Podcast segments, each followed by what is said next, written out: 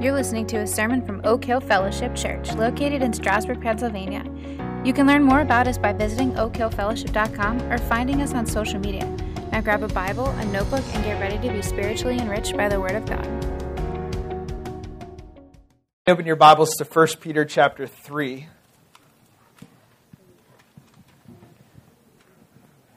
The title of today's message is Hope for the Typically Dysfunctional Marriage. Hope for the typically dysfunctional marriage. How many of you would agree uh, that the idea, the concept of marriage in our society has gotten a little bit dysfunctional lately? Would you agree? Yeah, like, like we, we can see that in all sorts of types of confusion. So, so our, our courts and our politicians and our schools have, have taken it upon themselves to think that they can redefine marriage and redefine the roles that are within marriage and even the genders that, that belong in marriage. Um, we can see the dysfunction of marriage even just by like flipping through the TV channels. If you do that sort of thing, uh, it's probably not an advisable activity, but um, it would give you a pretty good glimpse of what a dysfunctional marriage, a dysfunctional family looks like. Um, you can see the dysfunction of marriage in social media as it's very common to, to post a, like a meme about your spouse or something like that and, and about you know maybe the opposite gender and how much of a uh, you know how stupid men are or how how uh, nagging women are or whatever it is and and just to down and diss on on what God has created. Uh, but listen, this morning, uh, when I say uh, that this is hope for a typically dysfunctional marriage, I, I, don't want us so much thinking about the types of dysfunction that are out there, right? Like, I, I, I, I want us to realize that, that there's dysfunction right in here.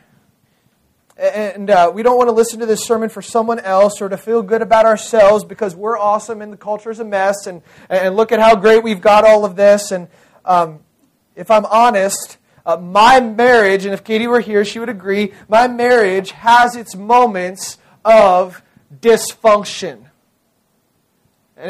don't leave me alone. Anybody, anybody with me in that? Does your marriage ever have moments? You married people ever have moments of dysfunction, or, or if you're single, uh, does it ever? If you ever look around, like kids, you ever look at your parents and say, you know what, that's just not working the way it's supposed to work right now. Um, you, you, look at the marriages around you, and you're like, does any marriage ever work perfect? And, and the answer is no, right?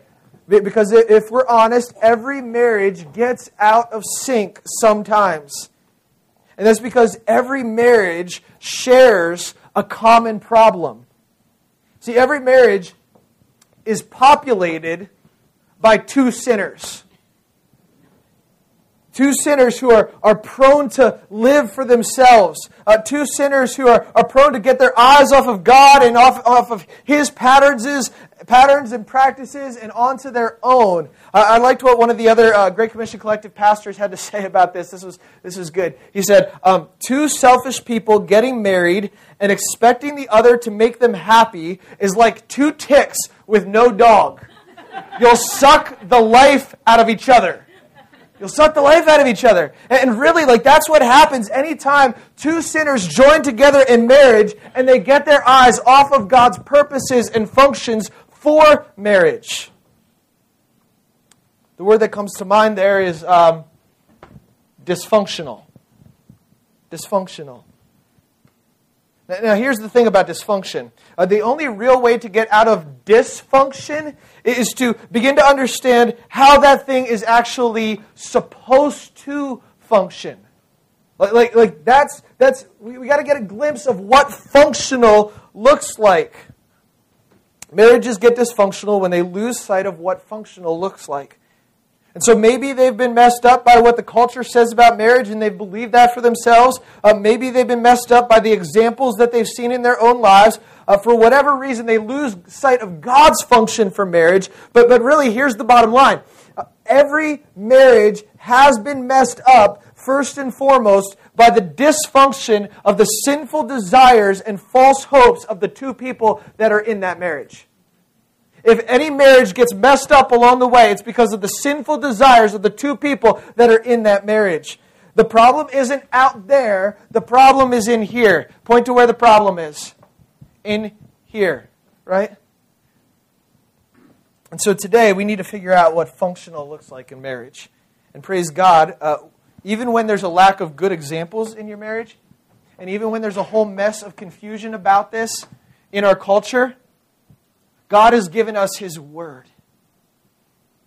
And we can model our lives after His Word, even when it looks dysfunctional around us.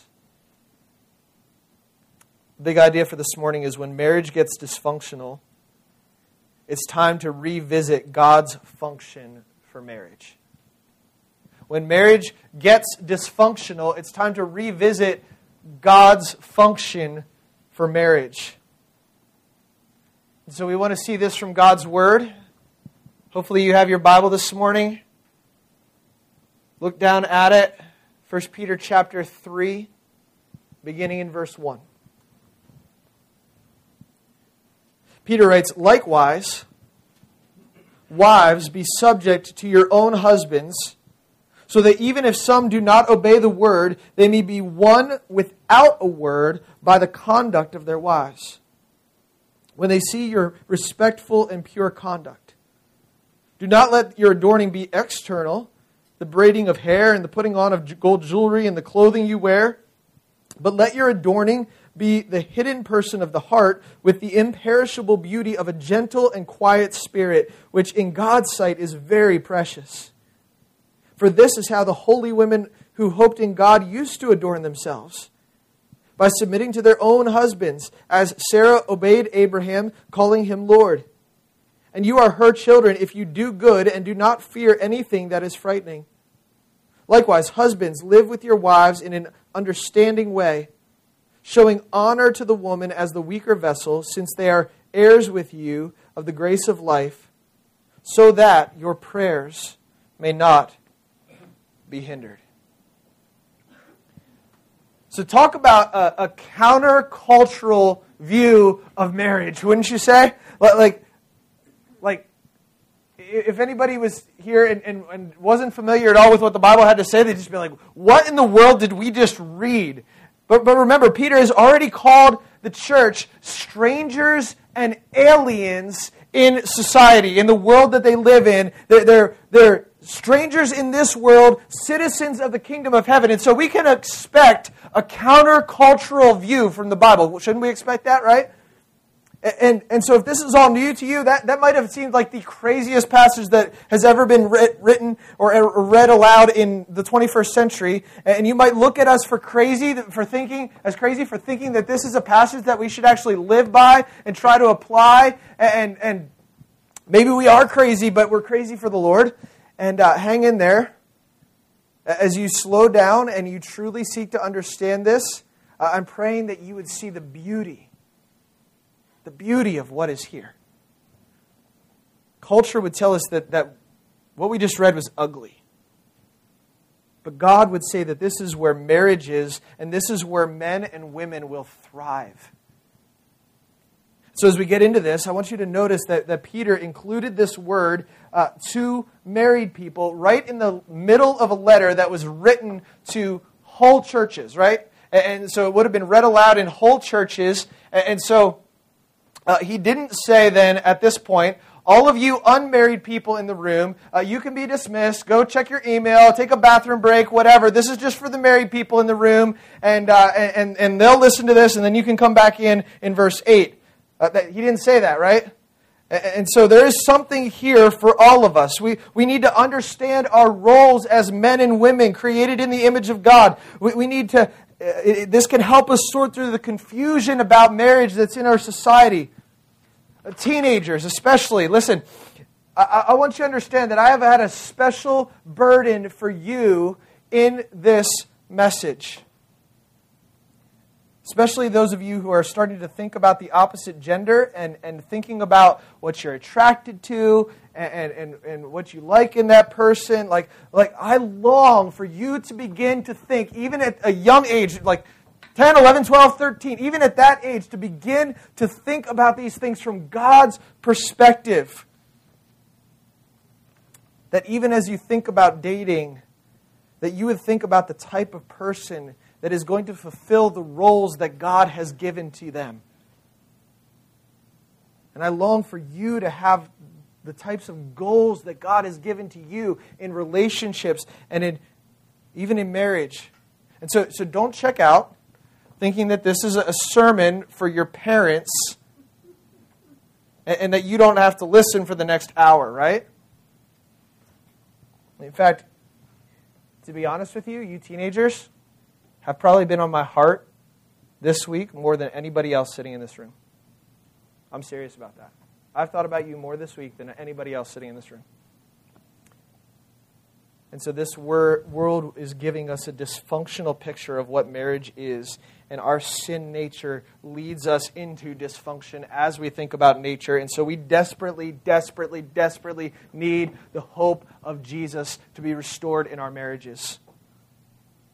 We, we need his example as the one who gave up his life for his bride, the church we need His power to overcome the, the sin and the dysfunction that's in our hearts. And so today, in, in these verses in 1 Peter, we want to revisit God's function for marriage. And, and, and here's where we need to start. Uh, number one, revisit your role.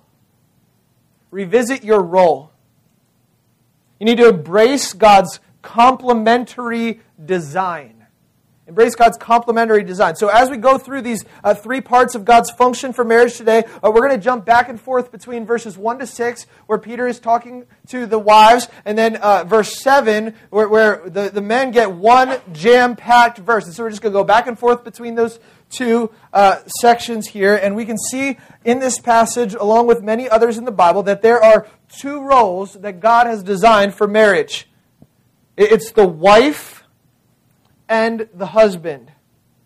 The Bible defines marriage as a, a man and a woman joined together in a one flesh union that God joined together by God Himself. Let me say that again. The Bible defines marriage as a man and a woman in a one flesh union joined together by God Himself. The roles within marriage are, are, rooted in the different ways that God created gender in general. And so both man and woman reflect the image of God. Both of them are absolutely essential to God's plan. And both of them have specific roles that work together. The word that we would use for that is complementary. They're different, equally valued, essential roles that work together toward God's purposes. So you have uh, this word complementary. You have, you have complementary colors in art and design. And complementary colors are, are colors that work together, they match in order to create beauty and, and, and drama within a piece of artwork. You have complementary hardware in building. Uh, nuts and bolts, right? Like they work together. It, one completes the function of the other. And God designed the roles of men and women to be complementary. This understanding is sometimes even called complementarianism. There's a big word that you probably ought to be familiar with at least a little bit. Complementarianism. Everybody say that. Complementarianism. Okay, it's not a Bible word, but it is what the Bible teaches. And so Peter uh, gives us the wife's role in its most basic form. Wives, be subject to your own husbands. Be subject to your own husbands. Now, to some of you, uh, that might sound like a, a bad word. Like you might be just like immediately cringing on the inside. For, for sure, to most in our society, it's a bad word to be subject or to submit yourself. Like, how dare you say that a woman should submit herself to her husband? Like, what kind of backwards teaching are we looking at here? But let's just remember that, that the culture that teaches that submission is bad is the same culture where marriage is in extreme dysfunction. And so let's just be willing to at least entertain the thought that maybe there's, there's something that we've maybe misunderstood about this, the value of submission.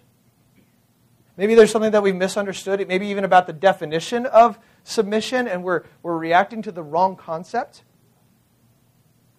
And so here's the valuable God given role for the wife that turns marriage from dysfunction to function. A wife, submit to your husband's authority with respectful and pure conduct. submit to your husband's authority with respectful and pure conduct. Many of the negative reactions to the idea of submission come in response to unhealthy, sometimes a flat out wrong views of what submission is and how it has been treated. So let's be very clear. Submission does not mean that the woman is less in value than the man. In the Bible, we see that, that the Son submits himself to the Father in the Trinity. And, and there's nobody saying that Jesus is less in value or less God than the Father. Equal value is even going to be affirmed in verse 7 of this passage. Uh, submission does not mean that the wife is incapable of leading or that she lacks the intelligence to lead. Like some of the most gifted leaders that I know are women. I, I probably have learned more about leadership from my mom than anybody else. So this isn't about capability, it's about calling. It's not about capability, it's about calling. Submission is also not being a doormat or, or subjecting yourself to abuse. So, so a right view of submission is, is not the cause of different forms of abuse that are prevalent in our society. A lot of people would blame uh, this view of, of looking at men and women as the cause of all the abuse that we're seeing out there. But, but it, it might be the, the cause of from a wrong view of submission, but it's certainly not from the right view. The truth is that God never gives limitless authority so that the vulnerable can be abused. God gives limited authority so that the vulnerable can be cared for. Let me say that again. God never gives limitless authority so that the vulnerable can be abused. God gives limited authority so that the vulnerable can be cared for. That is a massive, massive difference in how we think about this. And so, if a husband is abusing his wife, uh, she should go tell the authorities that he is accountable to because he is stepping outside of the realm of his authority. And she should go call, first of all, the police. They're the authority that holds him accountable. And if what he's doing is not illegal or the police aren't going to do it, get involved, she should call the church if he's a believer. And she should get them involved and they should hold him accountable if it's just like unhealthy behavior or sinful behavior.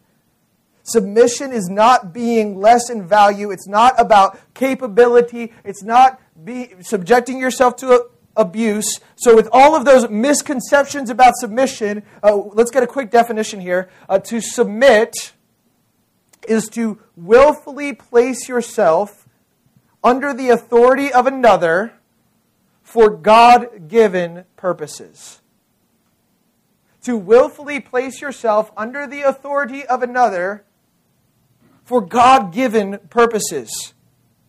See, when God created humanity, He created them as male and female in His image. And I think it seems like a good idea when you're trying to figure out like how something should function. I think it seems like a good idea to listen to the one who created it, right? Like, let's listen to the one who created marriage in order to understand how it's supposed to function. So, in Genesis chapter 2, uh, God tells us that He created man from the dust of the earth.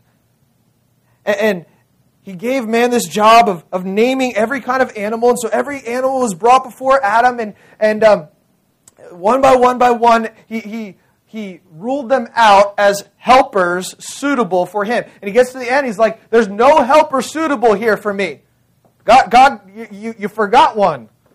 I need a helper. Every, everybody's got a pair, and I don't have a pair. And so, God created woman to be man's helper. Adam couldn't do it alone. He, he needed someone to come along and help him. And so God created woman out of Adam's rib. And Adam said, This is bone of my bone and flesh of my flesh. And then Genesis says, For this reason, a man shall leave his father and mother and hold fast to his wife, and the two shall become one flesh. That's the moment that marriage was created. And I don't hear any difference at all in terms of value in the idea of one flesh, right? There's no difference. It's one. It's one. But I do hear a difference of role when it comes to what the Bible when the Bible calls the woman a helper suitable for the man. She's to come alongside him, she's to help him in the ways that he's lacking as they pursue God's purposes for them together. This does mean that she's going to follow his lead. This does mean that she's going to lay down her rights at times and her opinions. And as she does, she's going to contribute valuable, essential help to the purposes of God in their relationship. She's going to submit for God given purposes. Now we have to understand that this we have to understand the, the word authority in that definition as well. To submit is to willfully place yourself under the authority of another for God given purposes. Uh, the, idea, the idea of authority is like all messed up in our society, right? And so in God's design, those with authority are to be the ones that serve the most. That's the way that God ordered this thing. Authority is the responsibility to serve and care. Authority is responsibility. It's the responsibility to serve and care. We have to understand that. And when you submit yourself to God's design for husbands and wives, you can trust that God is going to care for you. Women, you can trust that He's going to care for you through your submission to the authority that He has placed in your life. Wives, I want you to understand that you are a stewardship to your husband.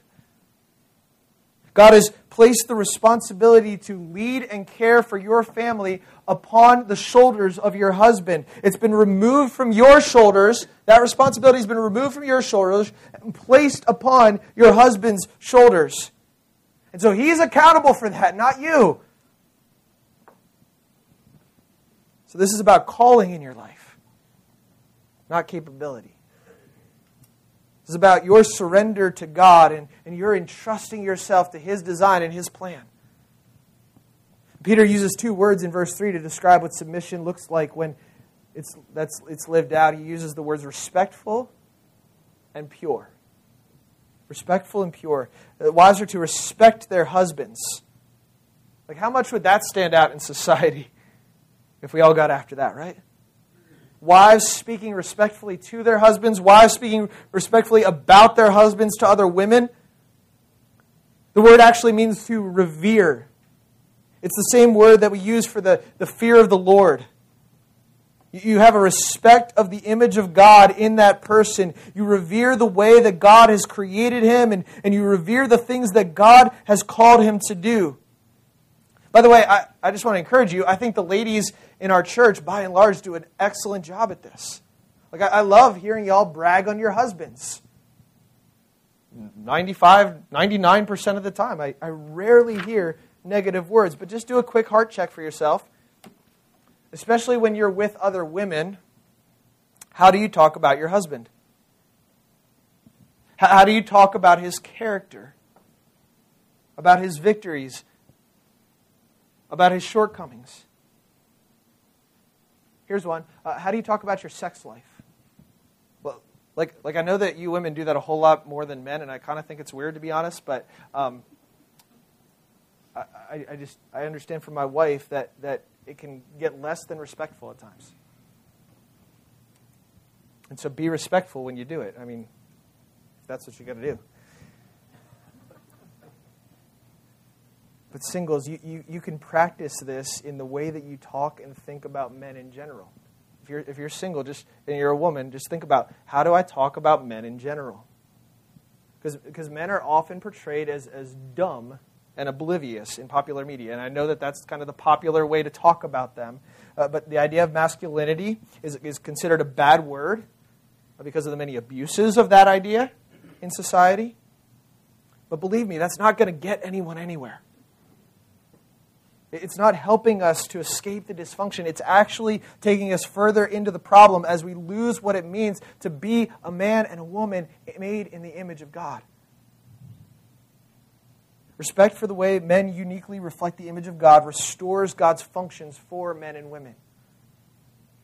The second word that Peter uses is pure. The wife is, is demonstrating the pure character of God to her husband in the power of the Holy Spirit. So she's, she's not blaming her, the lack of her purity on the lack of leadership from her husband. She's not saying, like, if my husband would just stand up and lead, I could be a whole lot more pure. She's submitting to the Spirit of God as He works practical purity in her life. She has a responsibility of her own before the Lord to walk in the Lord. And for the wife whose husband is not following the Lord, that's going to give him a glimpse of the beauty of who God is. And for the wife whose husband is following the Lord, that's going to make it a whole lot easier to lead that wife, right? And you're going to be a useful tool together in the hands of the Lord. And so, wives, be subject to your own husbands. Revisiting your role is the first step in recovering God's function to your marriage. But listen, men, you also have a role. And your fulfilling your role should make the woman's role easy, natural. Husband, lead with careful understanding. Look at verse 7, the very beginning. Husbands, live with your wives in an understanding way. If our wives are to submit husbands, then we are given the responsibility of authority. We are called to lead them.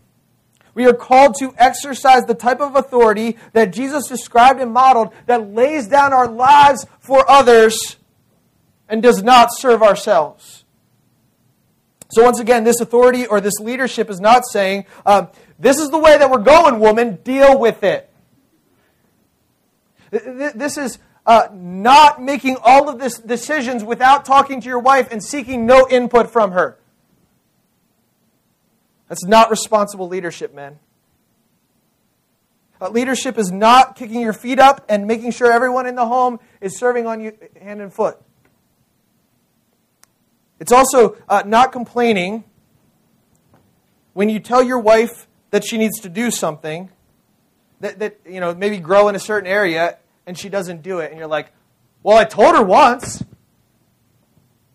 That's not leadership. That's not leadership. Leadership involves two parts. You ready for this? Part one is knowing God's purposes for your wife and your family. So, so you got to know where you're going, right? If you're going to lead someone, you got to know where you're going. So you got to know God's purposes specifically for your wife and your family. You got to know his purposes in general, and then how's that going to apply in your situation? And then it involves the second part, uh, which is creating a path to guide her there. So it's not just saying, here's the end, go figure it out. It's saying, I'm going to guide you and lead you to where we need to go together. It means you're responsible for directing your wife and your home toward a relationship with the living God. And so Peter says, Husbands, live with your wives in an understanding way. That, that word for understanding is so interesting. According to the Theological Dictionary of the New Testament, it means um, intelligent comprehension. Intelligent comprehension. Like that sounds really romantic, doesn't it? Husbands, live with intelligent comprehension of your wives. But isn't that really the heart of true love? like truly knowing someone and, knowing what God wants for them and wanting what's best for them. This word for understanding is distinct from other types of knowledge in that it's an understanding of the way that things actually are versus the way that you perceive them to be. That's really important. So it's not like just saying, like, well, I think my wife really likes it when I watch football all afternoon and she's doing the dishes in the kitchen. Like, I, that's the way that I perceive that th- things to be. Seems like she likes it to me. She's always smiling. No, th- this is a type of knowledge that understands things the way that they actually are. And this type of knowledge also implies that, that you have observed it with your eyes. You haven't waited for her to tell you, you've observed it with your eyes. It's based on objective observation. It's all tied up in the word understanding. And so put all that together, husbands,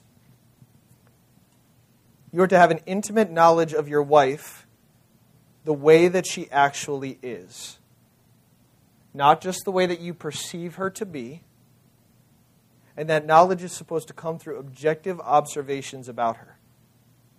So you watch her, you study her, you understand what makes her tick. So here's a little exercise in the back of your sermon notes. I've given you a little bit of a quiz. And I want you to take this quiz based on your observations of your wife. So, husbands, take it first without asking your wife these questions. And then I want you to ask her the questions and see how close you got. You might not want to reveal when you were wrong uh, because that might go bad for you. But just measure yourself a little bit. Under, here's your understanding your wife quiz. Uh, what are the things that motivate her? If you're going to lead her, you have to understand what motivates her. What are the things that she fears the most? What, what are her strongest desires? What temptations to sin is she most prone to fall into? What are the things that she's passionate about? How has God spiritually gifted her to serve Him? What are the unique talents that God has given her? What makes her feel loved? Husbands, do you know those things about your wife? Take that quiz. Ask your wife to answer the questions, and then, and then discuss your score with the other men in your GC for some accountability. Just a recommendation. Like, like don't share all the answers with them. Protect your wife in that. But, but just say, you know, this is, I, I was like 5 out of 10. It's like 3 out of 10. And, and just commit to understanding and observing your wife over the next few weeks. And then take the quiz again. See how you do. Now, just a word to single men here, even teenagers. You are still called to lead by serving and caring. You are still called to lead by serving and caring. So be men who respect women. When, all the guys are talking about her looks and whatever, say, no, no, no. Guys, we're just not going there. We're just not going there. Be men who understand how to lead them as sisters in Christ to be all that God created them to be, to look out for them and, and protect them and serve them. You can still practice these things without the romance of a dating relationship or headed towards marriage. Because this is who God created us in our gender identities in general. And so, what is God's role for you as a man or a woman in your specific situation? Do you understand it? Married people, singles, this is for all of us to understand. And so, if we're going to escape dysfunction in marriage, we have to revisit our roles. Now, now God didn't create the roles of men and women arbitrarily. He's not just like, I'm going to make the men the leaders, and I'm going to make the women submit. No, no He has a, a purpose, He has a goal in mind. And so, as we look at the roles, we have to understand what the goal is. We need to revisit your goal. And the goal needs to be to help others thrive in Christ. That's your goal through every relationship is to help others thrive in Christ. Let's see that goal from the text. Uh, look at verse 1 again. He says, Likewise, Wives, be subject to your own husbands, so that even if some do not obey the word, they may be won without a word by the conduct of their wives. So Peter realizes that some of these women's husbands uh, may not be all that God wants them to be. Have you ever experienced that, women? Don't answer. Some of these women could even be married to unbelievers. Maybe they became a believer and, and their husband's still in his sin. What then?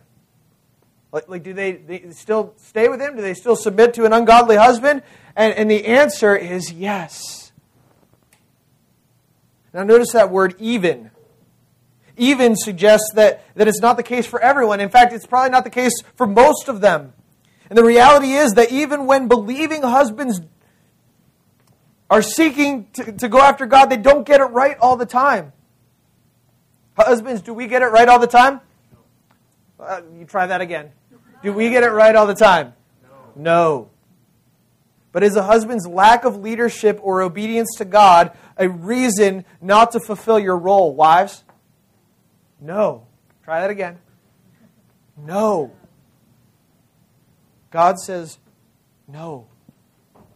You still need to submit in that situation. And so the big question is why? Why would you submit to a husband who doesn't get it? Why would you submit to a husband who doesn't understand God's purposes or doesn't even understand you? And Peter says that through fulfilling her role, the wife might win the husband. Now, now what does that mean? Does that mean that the wife like wins a battle over her husband? Like, like I'm right, you're wrong. See? Does that mean that the wife like gets one over on her husband and like now he's on her side? No, no, no. This isn't about sides. To win her husband is to win him to the Lord. It means that the once disobedient husband is now submitting to God's purposes for him. It means that he's worshiping God now and leading his family to love God. That's the win for the wife. Not that she wins, but that God wins in his life. And so when a wife submits to her husband, she's doing so to help him thrive in Christ. She's leaving space for him to see God in her and to see God's purposes for him. Wife, your goal in marriage is that your husband may thrive. Peter says that they may be won without a word. Trust me, God is going to use respectful and pure conduct to get to a husband's heart infinitely more than he will use the nagging words of a wife. If I'm falling short of God's commands in my life, I am much more drawn to Christ when Katie just does what God has called her to do than if she were to constantly remind me about how much I'm failing. When I'm messing up and, she tries to assume, assume an authority position and she's like, hey, bucko, you, better, you stink at this and you need to start manning up and do better. I'm like, you know what? I'm just going to dig my heels in. Uh, by the way, she never talks like that. I used extreme exaggeration to protect her, right? But if I'm messing up and she's like, I love you, and I want to just serve you any way that I can, I'm like, you know, I'm like, I'm supposed to be leading here. And she's showing me up. And I better get on it. Better get my act together. God uses the submission of the wife to win the husband, to help him thrive in Christ. And, and that process may take two hours, it may take 20 years. But as she demonstrates an example of respect and purity, even without saying a word, God uses that to sanctify the husband. And if he is already obeying the word, then your submission just enables him to lead your marriage in the direction God has called him to go. When you embrace your complementary roles, you can go after God's purposes together. Because it's not about you and it's not about Him, it's about Christ. And so you can thrive in Christ when you're fulfilling God's design as a man and woman. You can serve then your neighbors and your kids and help them thrive in Christ. And you can just begin going and helping others thrive in Christ because your marriage is not ultimately about you and the happiness of the two people. God puts you together for his kingdom. Singles, if you're thinking about marriage and you're like, you're like, I just want to find that person that makes me happy and feel really good about myself, you're missing the point. God has put husbands and wives together so that they can make much of Him. That's the whole design of your life. Now, men, your, your goal is the same as the woman's goal, uh, husband, that the wife may thrive in Christ. Look back down at verse 7, 7b, if you will. showing honor to the weaker woman as I'm sorry, showing honor to the woman as the weaker vessel, since they are heirs with you of the grace of life. Peter says that your job as you seek to understand your wife is to show honor to her as the weaker vessel. Let me, let me just tell you, like, there, this, this passage is it was filled with cultural landmines. Like every word, I feel like I got to explain, right? And, and so, uh, from a human perspective, that, that word weaker, again, seems to be a bad word. It seems to mean like less in value. But notice what Peter says. He says that the weaker vessel gets equal honor because they are going to inherit the grace of life with you. They have the same future hope. They have the same status in God's kingdom. He's simply pointing out the fact that physically speaking, women are weaker vessels. It's interesting, this word for vessel means a, a tool or a container. And it's actually the same word that Paul uses of himself when he says, But we have this treasure in jars of clay to show that the surpassing worth belongs to not to us, but to God. That, that word for jars is the same word as the word for vessel here in 1 Peter. It is a useful, but at the same time weak tool in the hand of a worthy God. God loves to use what is weak in the world. He loves to give honor to those who are vulnerable.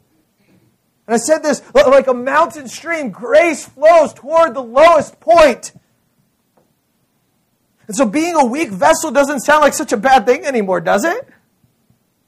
Like God's giving a design to protect me here. In fact, I want to be called a weak vessel. But God has given this charge to men give honor to women as the weaker vessel. Help them thrive as heirs of the grace of life with you. Give them protection as they're out there serving God and fulfilling His purposes for them. Husbands, God's goal for your marriage is that through the way you honor and protect your wife, she would come to life in Christ. Ephesians calls that nourishing and cherishing her. All those questions that I told you to answer about your wife, so that you would understand her earlier? You need to take those and you need to take that to the next level. And you need to say, okay, uh, based on what I know about her, what is it going to look like if she thrives in Christ? What does it look like to help her fight sin and understand her vulnerabilities? What does it look like for her to serve Jesus and, and use the spiritual gifts and the talents that God has given her? She is an heir of the grace of life with me. God has entrusted you, men, with, the, with honoring and protecting his daughter. That's a pretty big deal. See, God didn't create marriage as an end in itself. He created marriage as the way to help others thrive in Christ. It has that effect on the people in the marriage, and then it has that effect on everybody around the marriage as the marriage gets healthy. They, they, the marriage itself is meant to point others to Jesus, even just in seeing how you relate to one another. And so, for all of us here today, we need to ask ourselves, like, what, what do I think is the goal? of marriage? What do I think is the goal of my life? How, do, how does that compare to God's goal for marriage? If you're single and you're thinking about marriage in the future, like get this figured out. It is going to save you from a world of hurt. Teenage boys, it is not enough that a girl looks cute and is quiet and is willing to go with you to church. You, need to look her in, your, in the eyes and you, you need to say to her, I am headed after Jesus. Are you coming with me or not? Teenage girls. It is not enough for a boy to say that he's a Christian, post a few things on social media about God, and vote Republican. You need to look him in the eyes and you need to say, I'm serious about this. You need to look him in the eyes and you need to say, What does Jesus mean to you? Who is He in your life? Because if you ain't going after His heart, you ain't going after mine either. I like, a, I like this quote A woman's heart should be so wrapped up in Jesus that a man has to pursue him to find her. A woman's heart should be so wrapped up in Jesus that a man has to pursue him to find her. And anyone who is single, and even those who are married, needs to view the opposite gender in this way. Uh, they are first and foremost someone that you are called to point toward Christ, not to point toward yourself. First and foremost, your job is to help others thrive in Christ. Men, you are to value and honor women and take leadership so that they can fulfill their God given roles. Women, you are to follow the spiritual leadership of men in our church so that, that they can do what God has called them to do. And I'm convinced that one of the primary problems in both dating relationships and marriage relationships is that we forget that the other person is our brother and sister in Christ first. And it's a romantic relationship second. Jesus said that there's no marriage in heaven. You know what that means? It means that the marriage thing is, is temporary, but the brother and sister thing in Christ is eternal. That's what's going to last forever. And so learn to lead your wife in that way. Learn to lead your husband, uh, submit to your husband in that way. Marriages that function within God's roles and within his goals are the models for how the rest of the church is to function as the family of God. And so, how would you have defined the goal of marriage prior to hearing this message? And how does that compare to God's goal? Take some time later this week to just think through that question and then ask God to realign your heart to His. You see, if our goals are off, it means that our heart souls are off as well. Deep down, we aren't as concerned about the things that God wants in our lives as we are about the things that our flesh wants.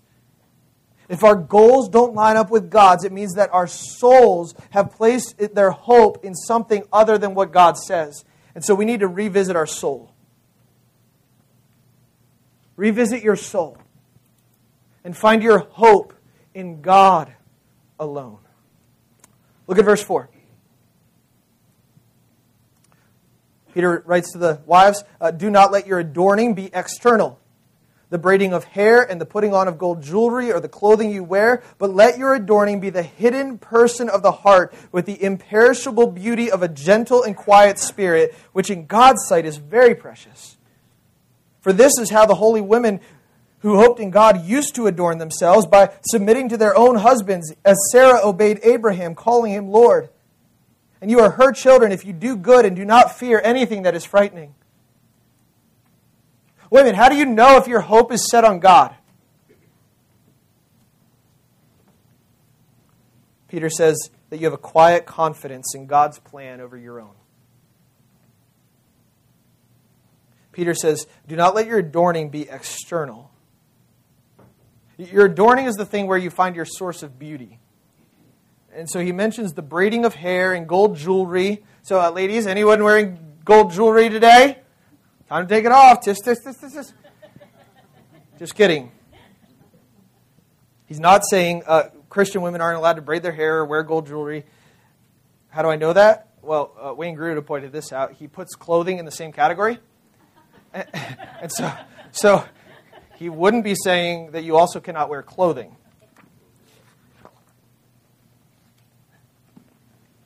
Peter's saying, don't rely on external things to be your source of beauty. Instead, let your adorning be the hidden person of the heart. Let me just give a word again to the young girls who are here for a moment, uh, who want to get married someday. Uh, you will ma- win a man to what you win him with. You will win a man to what you win him with. And so, if you are so concerned with how you look and looking just right and kind of flaunting yourself to attract guys, think about your social media accounts. You will attract guys who are obsessed with that sort of thing. That's not what you want. Because let me tell you, beauty is a fleeting thing. And physical attraction is all well and good, but it's not a worthwhile foundation for lasting relationships. And I know that it's hard to believe, but there are men out there who care about character. There are. Men, side note, young guys, we need to be those type of men who care about character, who are more concern, concerned with heart beauty than physical beauty, who praise not just our wives, but the, in the way that she looks, but in the, in, but in the way that she carries herself, in, in the more intrinsic values of the heart. We need to value what God, we see God doing in her. And so, ladies, focus on internal beauty. If you win a man with internal beauty, that's what's going to keep him attracted to you in marriage over the long haul. Peter says that a woman's heart should be adorned with the imperishable beauty of a gentle and quiet spirit. Now, that is not a personality statement. Okay? That's a character statement. Gentleness is a fruit of the Spirit, it's a character that God Himself exhibits. I like to teach my boys that, that gentleness is strength under control. Strength under control. And so I'm yielding and directing my strength toward the purposes of God. Gentleness is, is closely related to humility. It's getting low to help those who are weak. And then a quiet spirit is a, is a spirit that is well ordered. It's not anxious or troubled. It's a spirit whose hope is set on God. Look at the, the example that Peter gives. He, he gives the example of Sarah and Abraham. Sarah had quite a journey of submission to her own husband. Um, she had a, a husband who followed the Lord, but not always, and put her in some pretty tough situations. So, first, God told Sarah's husband to go to a land that he would show him later. So, wives, just think about that. Um, what, what, if your husband came home and said, uh, Honey, I believe God is calling us to move somewhere far away. I don't know where yet. What would you say? That was an obedient move on Abram's part that Sarah needed to submit to in order to see God work wonders in her life. Then Abram made a not so obedient choice. He was afraid of the king of Egypt, that, it, that he would want Sarah as his own wife, and that he would harm Abram. And so he told the king of Egypt, No, she's my sister. Man, don't do that. But Sarah submitted, and God took care of her. By the way, they didn't learn their lesson the first time, and they did it a second time. Two times. How do you do that two times? And then God calls Sarah's husband uh, that she's going, God tells Sarah's husband that she's going to get pregnant at age 90. How do you think she was feeling about that? but she submitted to her husband in the process of having kids. Then, a, number of years later, Abram was calling, called to sacrifice the, the only son, Isaac, on the altar, and God spared him. But, but how hard do you think it was for Sarah to hear that story as a mom and, and to like trust her husband again? She had to submit to her husband's leadership of their kids. See, submission was not an easy thing for Sarah. She did not have an easy husband to follow either. And God's purposes for her were not every woman's dream. Now, she didn't do it imperfectly, but Peter said that she's an example, a prime example of how many women from ages past have obeyed their husbands. If you want to fulfill your God's role, for you as a wife and pursue God's goals for you, then the hope of your soul must be in God. The hope of your soul cannot be in your husband or in his ability to lead. It cannot be in how much he loves you or how the decisions that he makes is going to turn out. Your hope must be in a sovereign God who knows the end and loves you and is going to care for you. Remember the example in the power of Jesus that we studied last week. He continued entrusting himself to the one whom judges justly. But, husbands, our, our job is to make it natural for her to put her hope in God by leading her in that way. The end of verse 7 uh, says that we live with our wives in an understanding way and show them honor so that our prayers may not be hindered. Man, how do you know that the hope of your soul is resting on God? You need to care about the quality of your prayer life. Look at the quality of your prayer life. God says, I care so much about your leadership of your home that I am willing to interrupt fellowship with you for as long as your fellowship with your wife is interrupted. That's serious stuff. Now, here's what's implied in that statement uh, you actually have to care about your relationship with God in the first place. You actually need to be praying to Him if this is going to mean anything to you. Your prayer life is how you know your hope is set on God. It's, it's when we go to God in prayer and we say, God, you've given me this incredible stewardship to care for in my wife. She's this vessel. She's, she's like this person that I don't understand all the, all the time, but I really want to, and so help me. That's hope set on God. And it's when we go to God in prayer and we say, Show me the way that you want to lead me. Show me the way you want to lead my family. Show us how you want us to serve you and worship you and make people know, make you known to the people around us. Show us how you want to use our wealth and our home and our time for your glory. Help me to help make these decisions as the leader of my home. That's when you know that your hope is set on God. We cannot lead without prayer. And so, what are your external actions toward your spouse or the opposite gender reveal about the source of your soul's hope? Women, are you acting out of anxiety or control? Or a gentle and quiet spirit? Men, are you prayerfully seeking the Lord for the purposes of your home? The hope for the typically dysfunctional family is God Himself sovereignly leading you as you relate to your family. See, if God has not gripped our hearts, our concept of marriage is going to lack the eternal hope that it needs. And, we can't fulfill our roles. We can't pursue God's goals. We can't have the quality of soul that we need in our marriage without Jesus coming in and rescuing us. And so I want to leave you this morning with Peter's words that we studied last week in chapter 221. Just allow your eyes to glance up a few verses, and we're going to close with this. He says, For to this you have been called, because Christ also suffered for you, leaving you an example so that you might follow in his steps. Jesus is our example in our marriages. He's the example of humble submission to the Father. He's the example of sacrificial authority over the church. Most of all, he's the example of what it looks like to entrust our lives to God. And even more than our example, He's our power. He Himself bore our sins in His body on the tree that we might die to sin and live to righteousness. By His wounds you have been healed. I want you to know that Jesus does not leave you alone in trying to figure this relationship thing out. I understand that this is an incredibly hard message for some people because their marriages are more than every once in a while dysfunctional. And you need to go to Jesus as the source of your hope.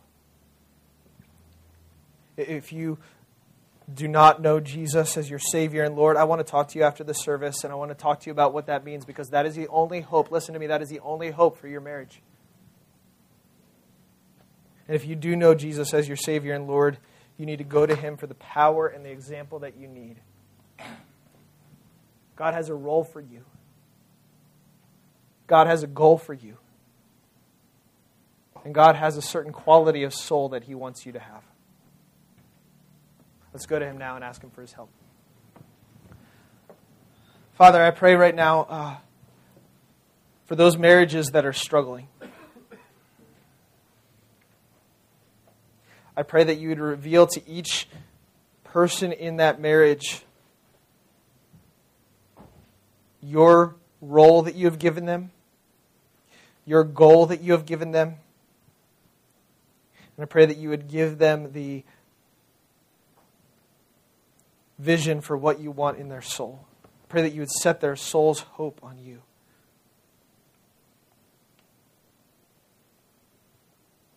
And Father, I pray that, that you would remind them of the power as well that you have given to them. For those of us who struggle day in and day out, uh, who have good marriages but not perfect, would you uh, help us to remember and return to your functions for marriage when we see those things slip? Pray that our marriages would be healthier than ever before. And then, Father, for the singles in the room, uh, for those who uh, are not intending to be married in the future, I pray that you would encourage their hearts uh, that, that you have given them everything that they need in Christ and that you have uniquely designed them for specific, special purposes to advance your kingdom. And I pray that they would help others around them thrive in Christ. And then for those singles that, that are hoping to one day be married, Lord, I just pray that you would set their hope on you right now. Father, reveal to them where their hope has been misplaced and misguided. Rescue them from themselves.